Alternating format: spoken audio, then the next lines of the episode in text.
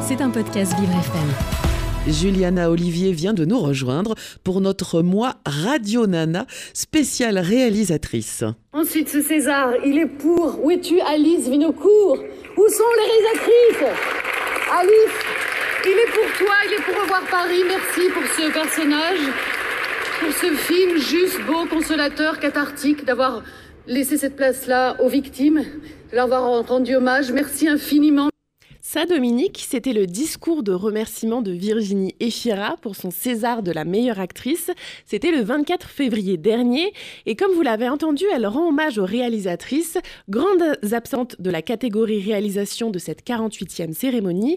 Et elle remercie en particulier Alice Vinocourt, la réalisatrice de Revoir Paris.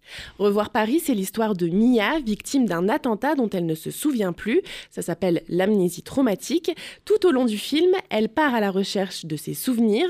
Ce film, il aborde plusieurs thématiques comme la reconstruction après un traumatisme ou encore le lien qui se tisse entre deux inconnus qui ont vécu le même drame. Et ce film, il a un côté très personnel, Juliana. Et oui, un petit peu comme tous les films d'Alice Vinocourt, son frère était au Bataclan le soir du 13 novembre 2015 et si les attentats ne sont jamais clairement datés dans le film, la référence est plus qu'explicite.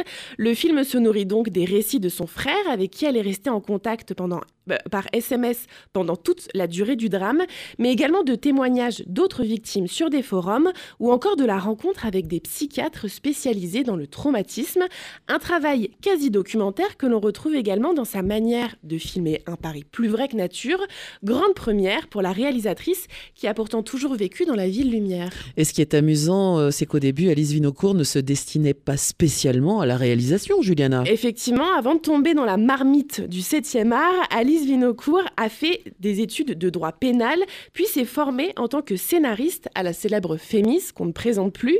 Et quelle scénariste, j'ai envie de vous dire, elle nous offre des pépites comme le multi-récompensé Mustang en 2015. Pas très étonnant du coup qu'elle réalise, mais aussi écrive ses propres films. Revoir Paris, c'est son quatrième long métrage. Et si vous trouvez que Virginia, Virginie Efira ou Benoît Magimel, c'est un casting 5 étoiles, alors vous n'avez pas terminé de vous, de vous En effet, avant ça, elle a dirigé ni plus ni moins que Diane Kruger, Vincent Lindon ou encore Eva Green. Alors son truc à elle, c'est de raconter des histoires qui n'ont pas été racontées ou mettre en avant des points de vue inédits. Revoir Paris, ce n'est pas tant un film sur les attentats que sur l'après-attentat et la reconstruction des victimes. Dans Proxima, sorti en 2019, elle raconte l'histoire de Sarah, une astronaute française qui voit sa vie de mère célibataire bousculée lorsqu'elle est choisie pour partir dans, pour partir dans l'espace. Une femme astronaute, ce n'est pas si communément représenté dans le cinéma français, effectivement. Et oui, alors attribuer à ces personnages féminins des attributs qu'on prête généralement aux hommes, c'est une volonté d'Alice Vinocourt. Elle a conscience de l'importance de la représentation au cinéma et des stéréotypes que le 7e art peut véhiculer. Comme toutes les réalisatrices dont je vous parle depuis le début de ce mois spécial, c'est une réalisatrice engagée. Elle est membre du collectif 50-50 dont je vous ai déjà parlé les maintes fois. Hein. Il mhm. promeut l'égalité et la diversité dans le cinéma et l'audiovisuel français. Alors Alice Vinocourt, elle n'a peut-être pas été sélectionnée pour les Césars, mais elle a gagné récemment le prix Alice Guy, qui récompense le meilleur long métrage de l'année réalisé par une femme.